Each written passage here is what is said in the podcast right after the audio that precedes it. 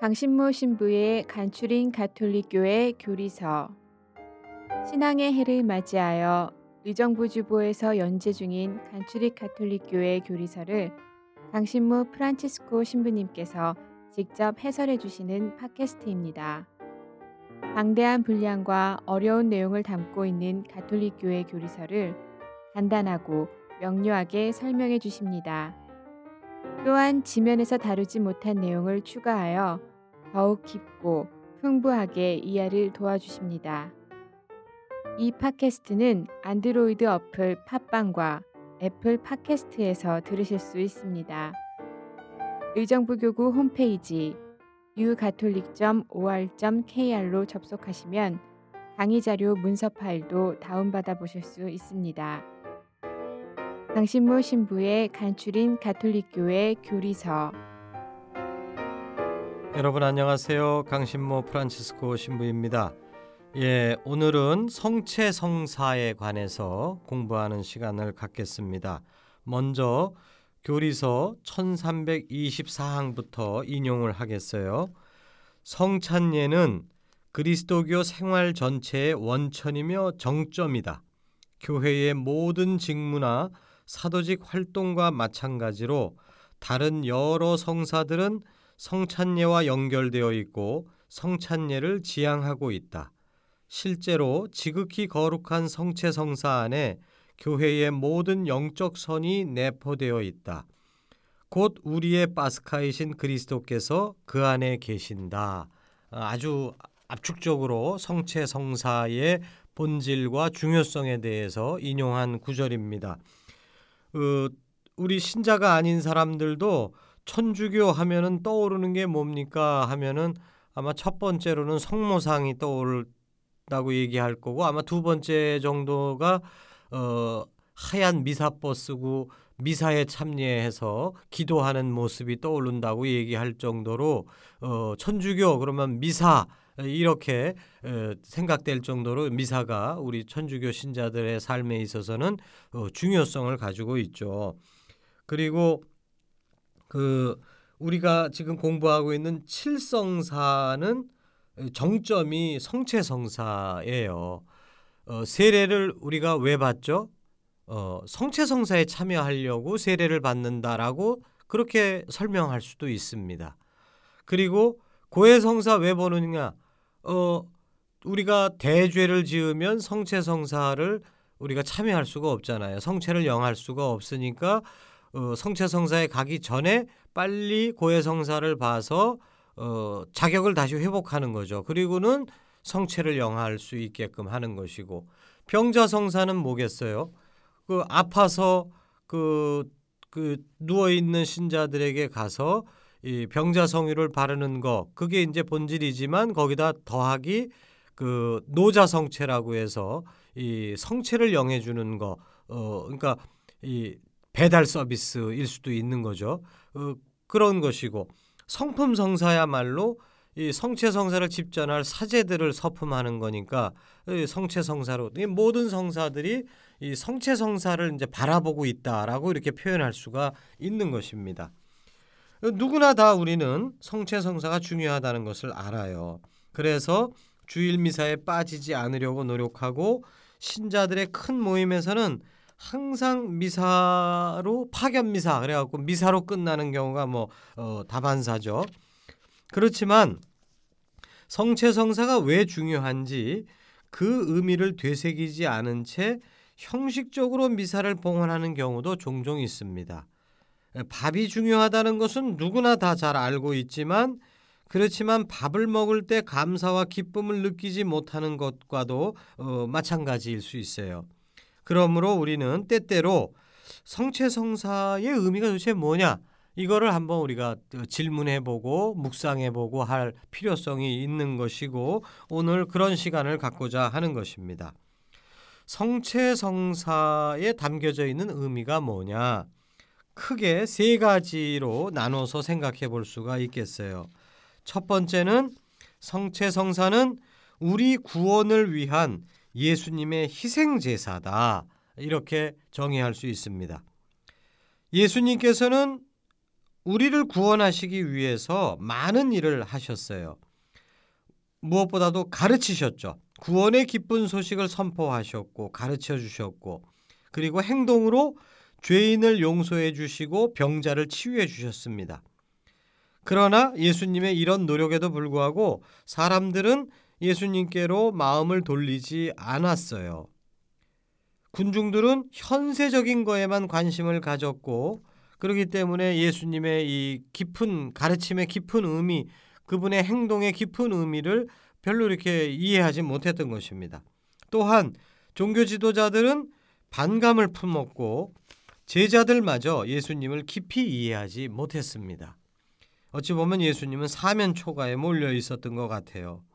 이런 실망스러운 상황에서 어, 예수님께서는 가장 결정적인 구원 행위를 결심하시고 실행에 옮기십니다.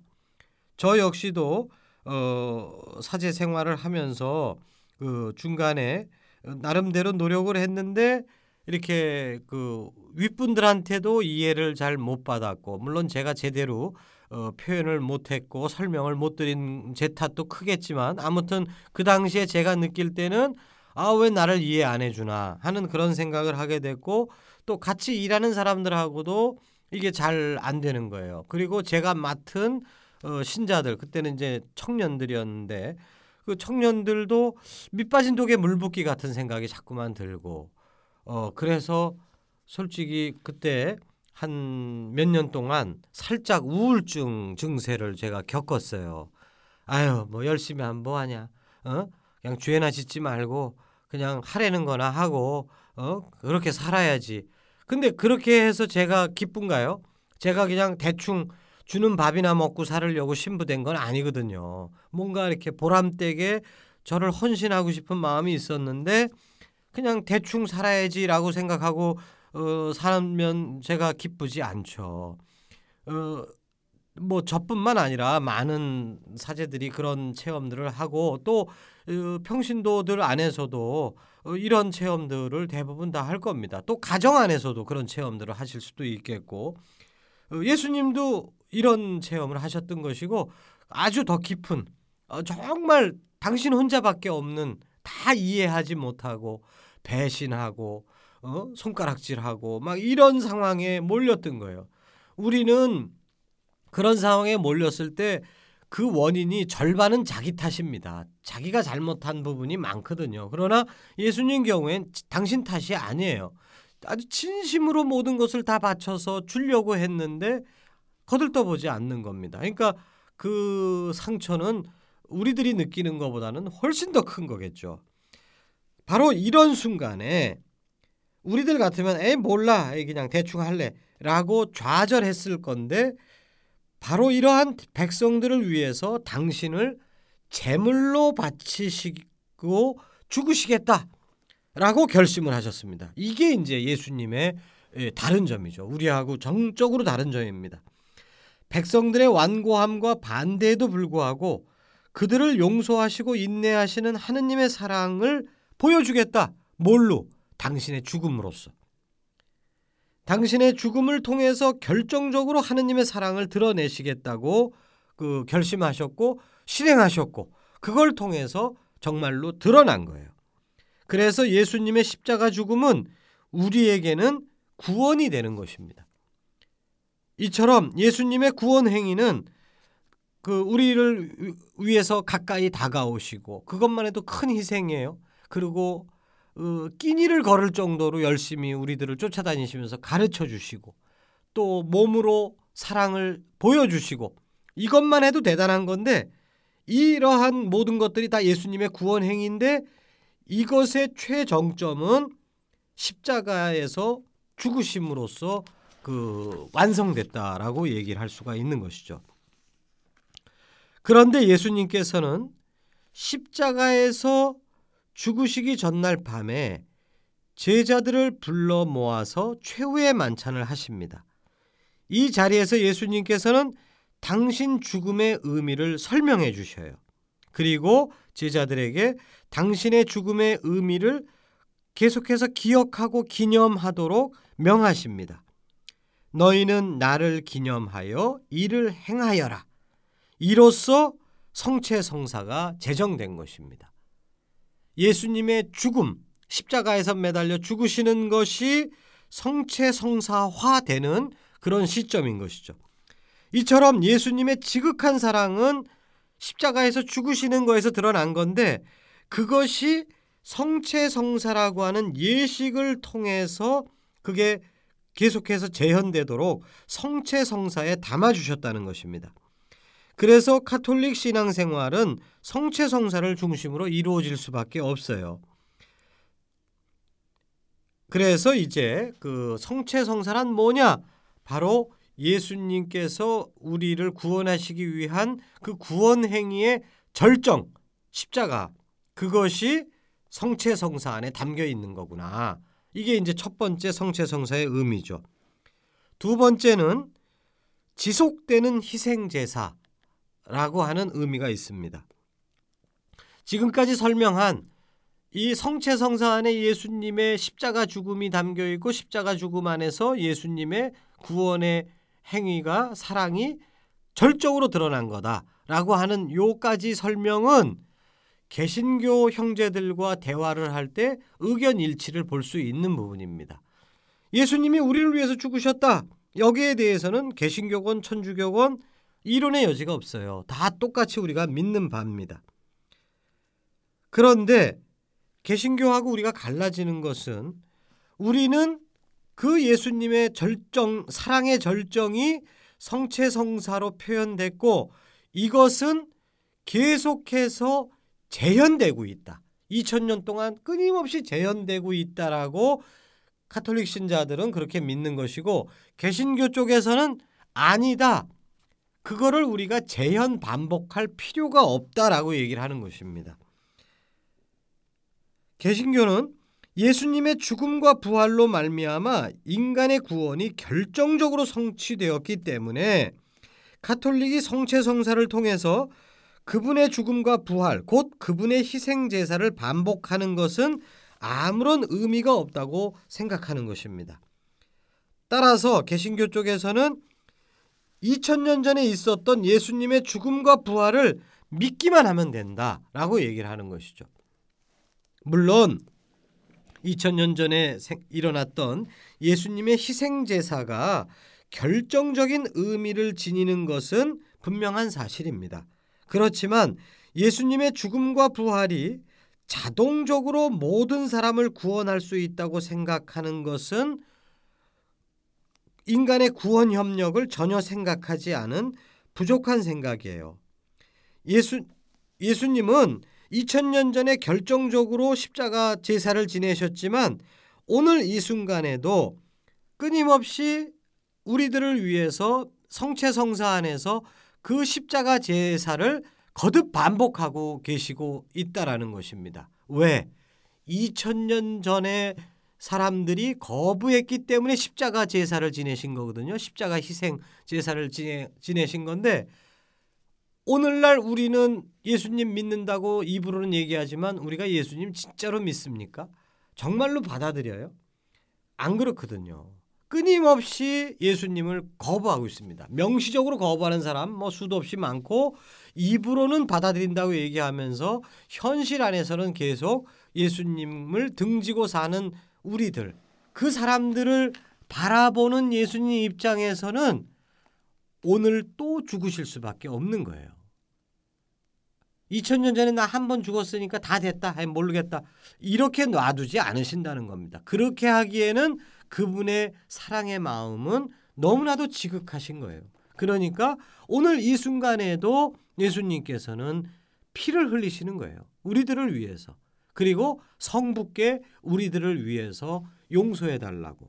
우리들을 우리들에게 사랑과 은총을 베풀어 주십사고 성부께 겟세마니 동산에서 피와 눈물 피와 땀을 흘리시면서 그 기도하셨듯이 오늘 이 순간에도 기도하시는 겁니다. 그건 당연한 얘기 아니겠어요?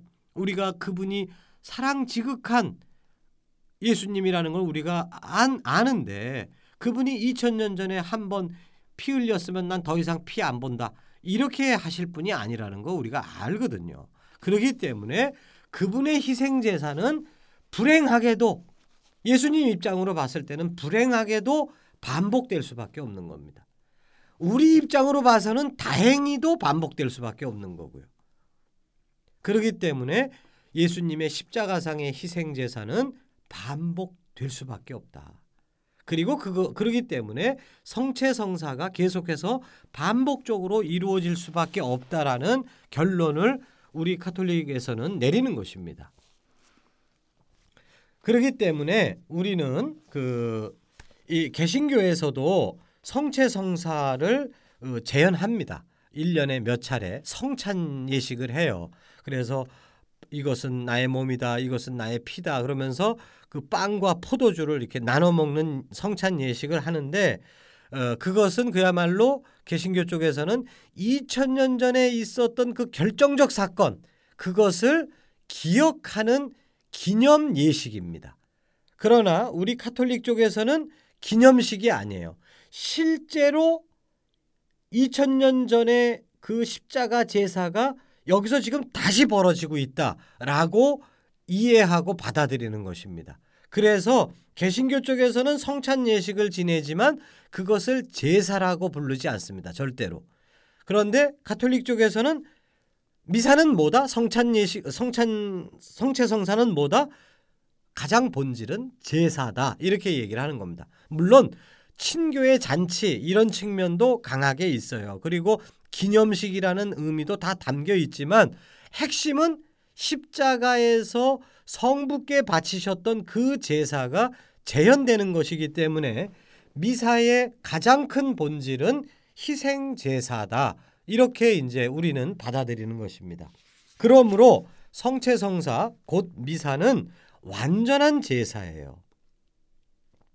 사실 그 비신자들이 그리스도교 신앙을 받아들이기 주저하는 특히 한국 교회에서는 주저하는 이유가 우리는 그 제사 문제 때문입니다. 전통적으로 제사를 지내왔는데 어, 그리스도교 신자가 되면 제사를 못 지낸다 이런 것 때문에 이제 주저하는데 에, 그러나 카톨릭 교회는 걱정하지 마십시오. 들어오십시오. 카톨릭으로. 왜? 들어오면 가장 훌륭한 제사를 지낼 수가 있습니다. 이렇게 얘기를 할 수 있어요. 어, 동서고금을 막론하고 하느님과 인간이 결합되는 가장 기본적인 방식이 제사입니다. 그런데 이 제사에는 어, 두 가지 요소가 필요해요. 하나는 제물입니다. 인간이 하느님께 제물을 정성껏 준비해서 바치는 거거든요. 그리고 두 번째 요소는 뭐냐 하면 그 재관 이거 아무나 저 제사를 지내면 안 되거든요. 그러니까 이 자격이 있는 사람이 이 재물을 어, 마땅한 예식에 따라서 이렇게 봉헌을 해야 되는 재관이 필요한데 이 우리가 이제 이 재물을 준비한다고 했을 때 아무리 소중한 재물을 준비한다고 해도 그것이 하느님 그 거기에 이게 맞을까요? 안 되거든요. 그런데 십자가상의 제사, 바로 성체성사는 어떤 제물을 사용하느냐? 그거는 예수님의 몸을 사용하는 겁니다. 예수님을 사용하는 거예요. 예수님을 통째로 어, 바치시는 겁니다. 예수님이 제물이 되시는 거예요. 예수님은 곧 하느님이시기에 하느님 마음에 그 수준에 안 맞을 수가 없는 완벽한 제물을 가지고 우리는 제사를 미사를 드리는 것이죠. 또한 누가 제사를 드리느냐? 미사에 있어서의 제관은 누구예요? 우리 사제들이 우리 신부들이 제사를 지내지만 어 그거는 외형적으로 드러나는 것이지 실제적으로 미사의 집전자는 예수 그리스도이십니다. 그 예수 그리스도 완전한 분이시죠. 사제들은 아무리 고해성사를 보고 준비를 잘하고 이렇게 미사를 지낸다고 할지라도 사실은 부족함이 있어요. 반면에 진짜 집전자이신 예수님은 완전한 재관이시죠. 그러니까 완전한 재관이 완전한 재물을 가지고 성부 하느님께 제사를 지내는 이 미사야말로 동서고금을 에서 찾아볼 수 있는 수많은 제사와 비교해 볼 때 이거는 완벽한 제사라는 것이죠.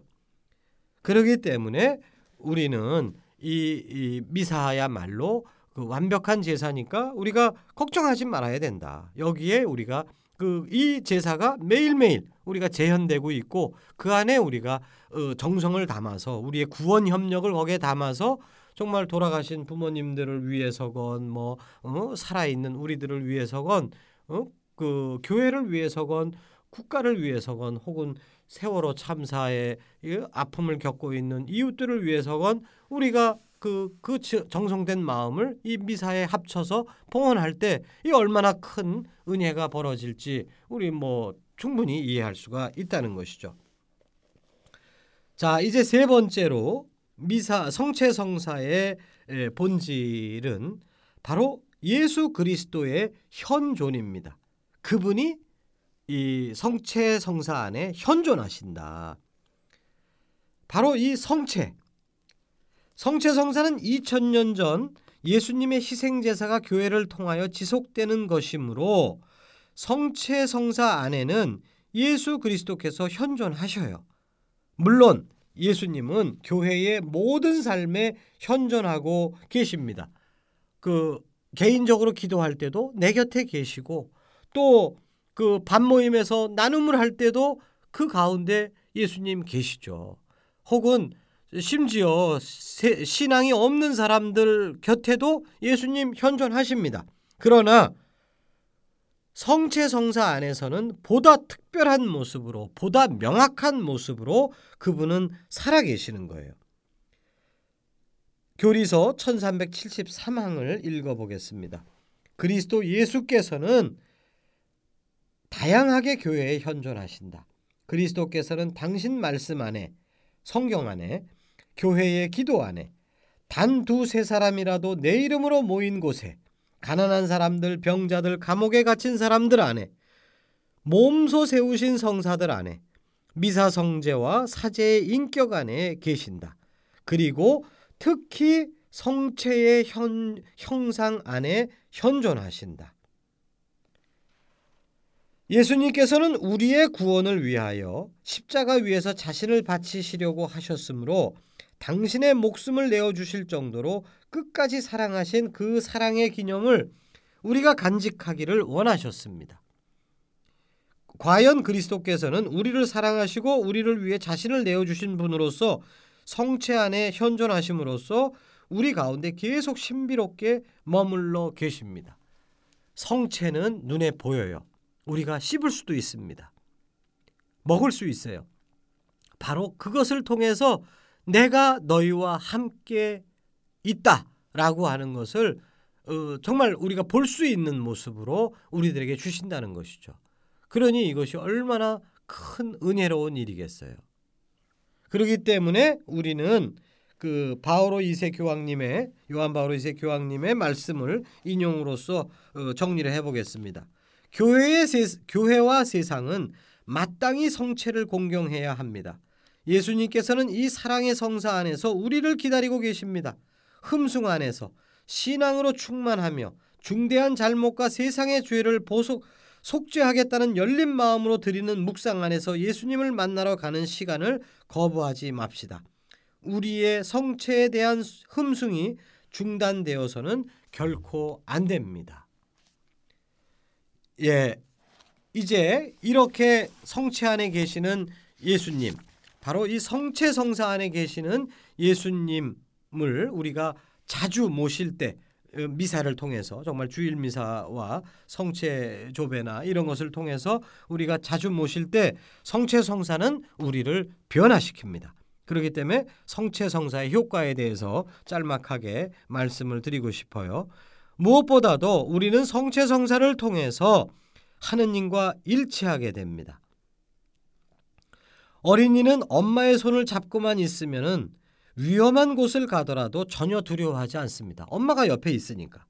이처럼 우리는 성체를 받아 모심으로써 우리를 위협하는 여러 가지 상황 속에서도 절망하지 않고 살아갈 수 있습니다. 그분을 뭐 집에서 복잡한 일이 있고 뭐 회사에서 정말 고통스러운 일이 있고 근데 주일 미사 때 가서 정말 차분히 앉아서 그분의 몸과 몸을 받아 모셔요. 그럴 때 정말 그 두려움이 이렇게 사라지는 체험들을 합니다. 그분이 우리와 함께 계신다. 두 번째로 성체성사를 모심으로써 우리는 이웃들과 일치하게 됩니다. 성체를 모심으로써 우리는 어, 예수님의 몸을 함께 나누어 먹는 사이가 돼요. 기도는 혼자서 골방에서 하지만 성체를 영하는 건 혼자서 힘듭니다. 그렇죠? 아, 뭐100% 불가능하다고 볼 수는 없지만 어, 신자 여러분들은 혼자서 성체 영하는 체험을 거의 못 해보셨을 거예요. 그러니까 여럿이 같이 성체를 먹, 나눠 먹는 거예요. 내 안에 하느님이 들어오셨듯이 저 사람 안에도 하느님의 계심을 깨닫게 되는 것입니다. 그러므로 우리는 성체를 통해 이웃을 새로운 눈으로 보게 되고 그분을 그들을 진정으로 사랑하게 됩니다. 이게 뭐 하루 아침에 되는 건 아니지만 조금씩 조금씩 우리는 그 성체 성사 안에서 이웃들을 바라보는 삶으로 이렇게 확장되어 나간다는 것이죠.